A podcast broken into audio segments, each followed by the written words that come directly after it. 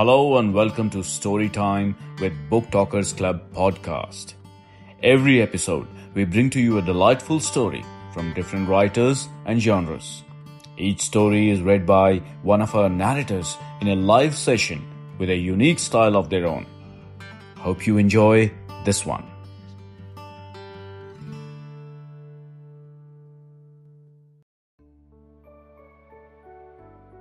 So I'm reading a story. Uh, this is from the collection of Nabokov story. Uh, it's called 13 Stories. Nabokov's dozen, 13 stories. It's a very short story, more like a monologue. And um, Nabokov was a I, he's famous for his book Lolita, but he's written a lot of other uh, his all other works are also pretty good. Pale Fire, and a uh, couple of more. And I really like this author. And it, this story, which I'm narrating, is pretty short. It's, it's, more, as I said, it's more like a monologue. Okay, so I'm uh, narrating Cloud Castle Lake by Vladimir Nabokov, and I'm Chandana Bardia. So here I begin. One of my representatives, a modest, mild bachelor, very efficient, happened to win a pleasure trip at the charity ball given by the Russian refugees. That was in 1936 or 37. The Berlin summer was in full flood. It was the second week of damp and cold, so that it was a, pit, a pity to look at everything which had turned green in vain, and only the sparrows kept cheerful. He did not care to go anywhere, but when he tried to sell his ticket at the office of the Bureau of Pleasant Trips, he was told that to do so, he would have to have a special permission from the Military of Transportation. When he tried them, it turned out that first he would have to draw up a couple of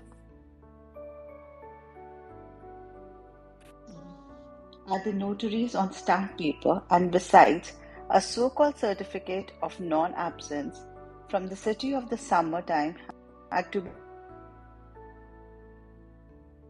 So he sighed a little and decided to go. He borrowed an, an, an aluminium flask from the friends, repaired his soles, bought a belt and a fancy style flannel shirt, one of those cowardly things which shrink in the first wash. Incidentally, it was too large for the like, likable little man. His hair was always neatly trimmed, his eyes too intelligent and kind. I cannot remember his name at the moment. I think it was Vasily Ivanovich. He slept badly that the night before the departure. And why? Because he had to get up unusually early, and hence took long into his dreams the delicate face of the watch ticking on his night table.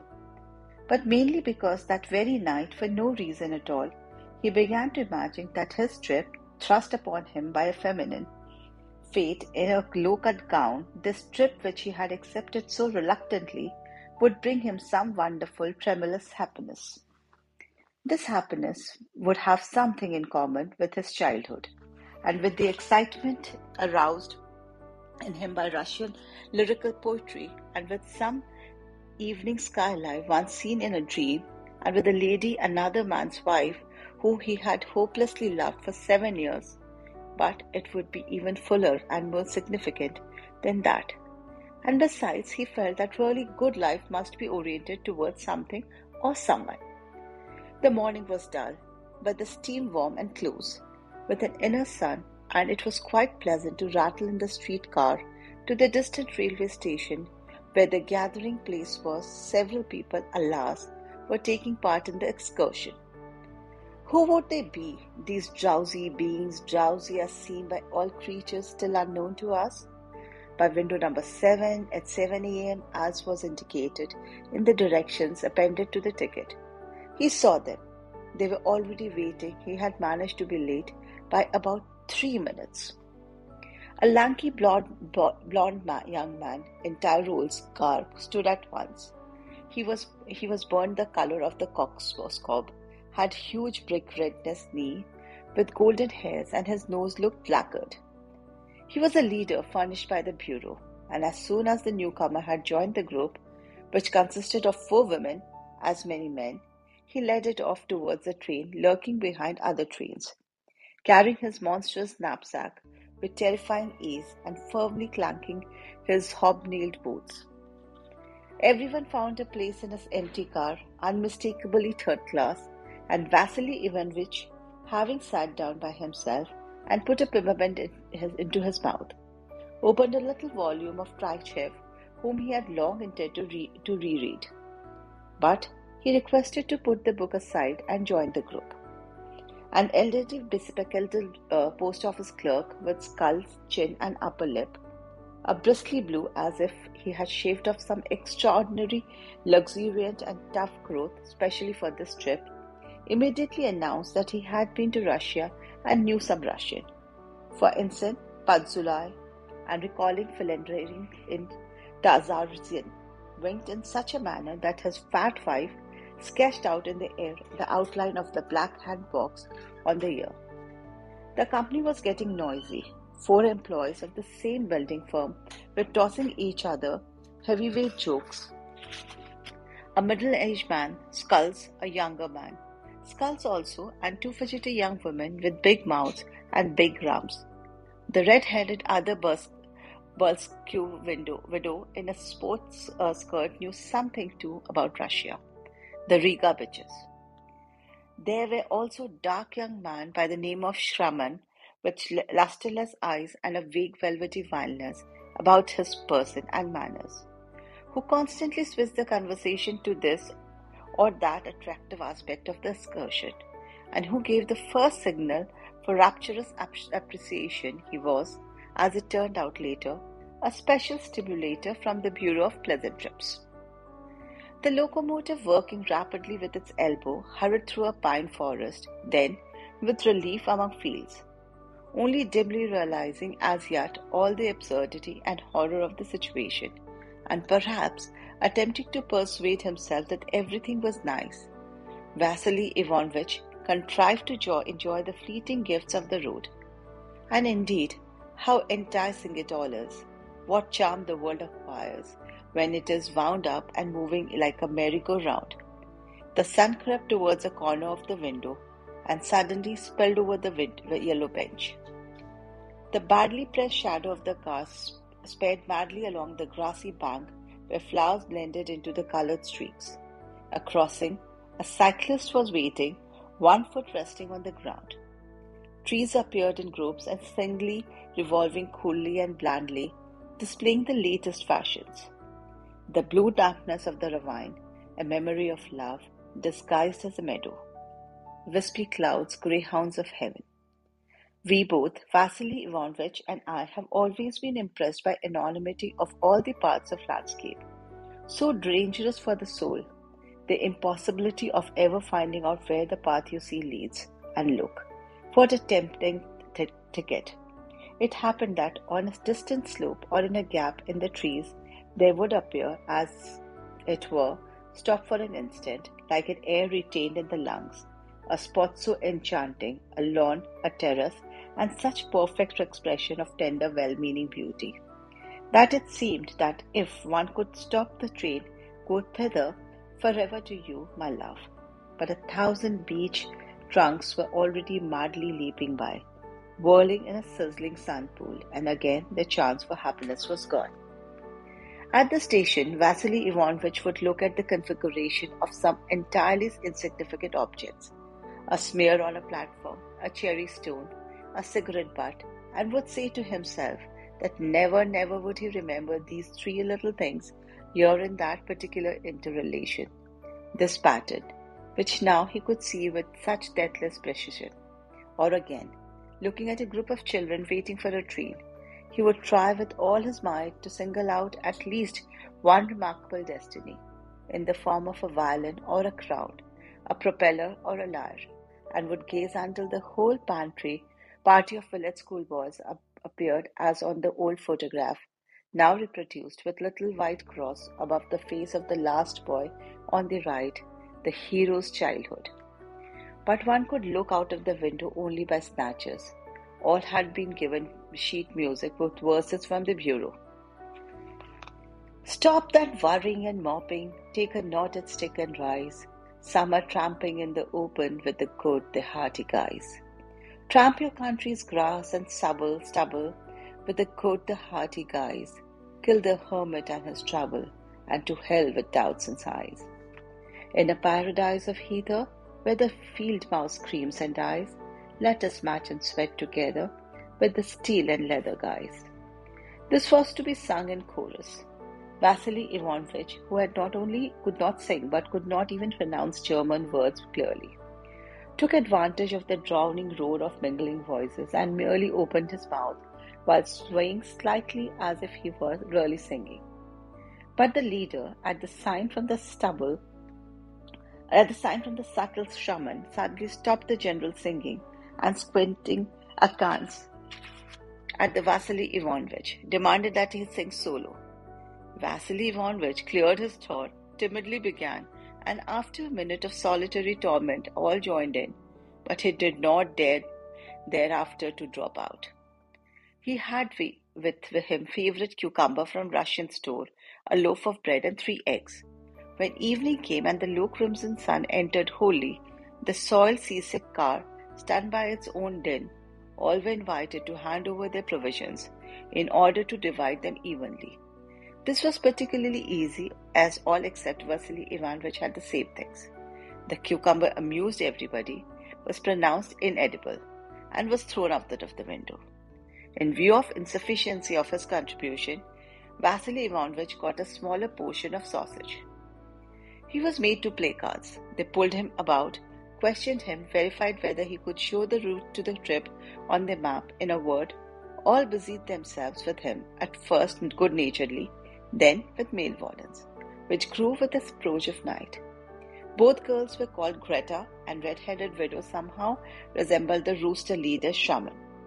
Schultz and the other Schultz, the post office clerk and his wife, all gradually melted together, merged together, forming one collective, wobbly, many-handed being, from which one could not escape.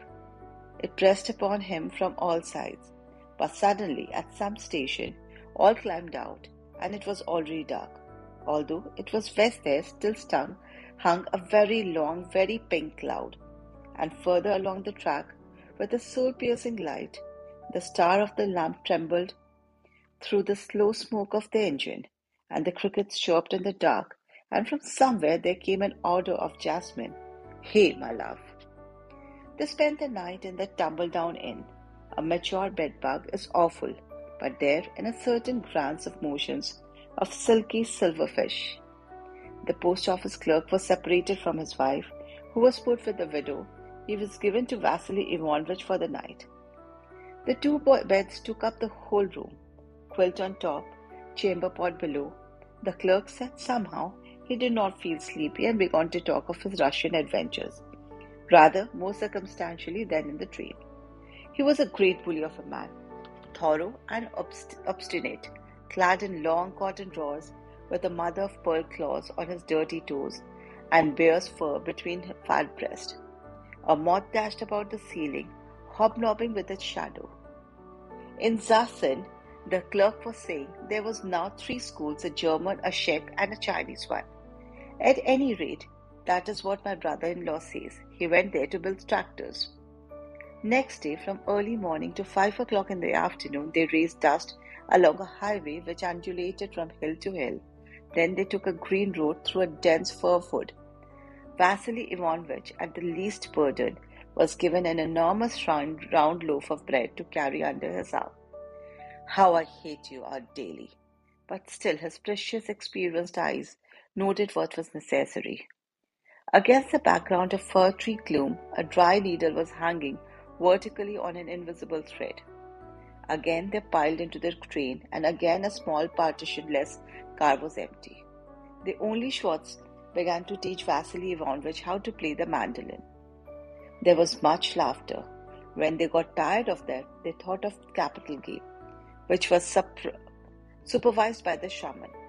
It consisted of following the women who would lie down on the benches they chose, under which the men were already hidden, and from under one of the benches there would emerge a ruddy face with ears or a, a big outspread head with skirt lifting curve of the fingers, which would provoke much squealing. Then it would be relieved who was paired with whom. Three times Vasily Ivanovich lay down in filthy darkness, and three times it turned out there was no one on the bench. When he crawled out from under, he would acknowledge the loser and was forced to eat a cigarette butt. They spent the night on straw mattresses in the barn and early in the morning set out again on foot. Furs, ravines, foamy streams, from the heat, from the songs which one had constantly to bawl. Vasily Ivanovich began so exhausted that during the midday halt he fell asleep at once and woke only when they began to slap at imaginary horse, horseflies on him. But after another hour of marching, that very happiness of which he had once half dreamt was suddenly discovered. It was pure blue lake with an unusual expression of its water. In the middle, a large cloud was reflected in its entirety. On the other side, a hill thickly covered with verdure, and the darker the verdure, the more poetic it is. Towered arousing from the dactyl to dactyl, an ancient back castle. Of course, there were plenty of such views in Central Europe, but just this one, in the expressible and unique harmoniousness of its three principal parts in its simile, smile, in most mysterious innocence it had, my love, my obedient one, was something so unique, so familiar, so long promised, and it too, so understood the beholder, the Vasily Ivanovich, even pressed his hand to his heart, as if to see whether his heart was there in order to give it away. At some distance, Shaman poking into the air with the leader's alpenstock was calling the attention of the excursionists to something to or other. They had settled themselves around on the grass in poses, even in a marcher's snapshots, while the leader sat on the stump, his behind to the lake, and was having a snack. Quietly concealing himself in his own shadow, Vasily Ivanovich followed the shore and came to a kind of an inn. A dog, still quite young, greeted it, him. It crept on its belly, its jaws laughing, its tail fervently beating the ground. Vasily Ivanovich accompanied the dog into the house, a piebald two storied dwelling with a winking window beneath the convex tiled eyelid, and he found the owner, a tall, old man, vaguely resembling a Russian war veteran who spoke German so purely, poorly, and with such soft drawl that Vasily Ivanovich changed to his own tongue, but the man understood as in a dream and continued in the language of his environment, his family. Upstairs was a room for travelers. You know, I shall take it for the rest of my life, Vasily Ivanovich is reported to have said as soon as he had entered it. The room itself had nothing remarkable about it. On the contrary, it was a most ordinary room with the red floor daisies daubed on the white walls and a small mirror, mirror half filled with yellow infusion of the reflected flowers. But from the window, one could clearly see the lake with its cloud and its castle in, the, in a motionless and perfect correlation of happiness. Without reasoning, without considering, only entirely surrendering to an attraction the truth of which consisted in its own strength, a strength which he had never experienced before. Vasily Ivanovich, in one radiant second, realized that there is his little room with that view, beautiful to the verge of tears, life would at last be what he had always wished to be. What exactly it would be like, what would take place here, that of course he did not know. But all around him were help, promise, and consolation, so that there could not be any doubt that he must live here. In a moment, figured out how he would manage it, so not as to have a return to Berlin again, how to get the few possessions that he had books, the blue suit, her photograph how simple it was return, turning out. As my representative, he was earning enough for the modest life of a refugee Russian. My friend, he cried, having run down again by the meadow by the shore. My friends, goodbye. I shall remain for good in that house over there. We can't travel together any longer. I shall go no further. I'm not going anywhere. Goodbye. How is that? said the leader in a queer voice, after a short pause during which the smile on the lips of Vasily Ivanovich slowly faded, while the people who had been sitting on the grass half rose and stared at him with stony eyes. But why? he faltered. It is here that. Silence, the post office clerk suddenly bellowed with extraordinary force. Come to your senses, you drunken swine. Wait a moment, drunk gentleman, said the leader, and having passed his tongue over his lips, he turned to Vasily Ivanovich. You probably have been drinking, he said quietly. Or have you gone out of your mind? You are taking a pleasure trip with us. Tomorrow, according to the appointed itinerary, look at your ticket. We are all returning to Berlin. There can be no question, too, of anyone, in this case you, refusing to continue this communal journey. We were singing today a certain song. Try and remember what it was, said. That's enough now. Come, children, we are going on. There will be beer at Ewald, said Shaman in caressing voice. Five hours by train, hikes, a hunting lodge, coal mines, lots of interesting things. I shall complain, wailed Vasily Ivanovich. Give me back my bag. I have the right to remain where I want. Oh, but this is nothing less than an invitation to a beheading, he told me. He cried when they seized him by the arms. If necessary, we shall carry you, said the leader grimly, but that is not likely to be pleasant. I am responsible for each one, each of you, and I shall bring back each of you, alive or dead. Swept along a forest road as in a hideous fairy tale, squeezed, twisted, Vasily Ivanovich could not even turn around, and only felt how radiance behind his back receded, fractured by trees, and then it was no longer there, and all around the dark firs fretted but could not interfere. As soon as everyone had gone into the car and the train had pulled off, they began to beat him. They beat him a long time and with a good deal of inventiveness. It occurred to them, among other things, to use a corkscrew on his palms and then to his feet. The post office clerk, who had been to Russia, fashioned a knockout of stick and belt and began to use it with devilish dexterity. At a boy, the other men relied more on their iron heels, whereas the women were satisfied to pinch and slap. All had wonderful time. After returning to Berlin, he called on me was much changed, sat down quietly, putting his hands on his knees, told his story, kept on repeating that he must resign his position, begged me to let him go, insisted that he could not continue, that he did not, he had not the strength to belong to mankind any longer. Of course, I let him go. That's the story. Thank you. Thank you for listening. You can join our live sessions on Clubhouse and connect with us on Twitter handle Book Talkers Club.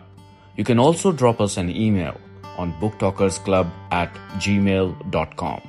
Please do like, follow, share, and subscribe to Book Talkers Club podcast. See you around soon for another episode. Have a good one.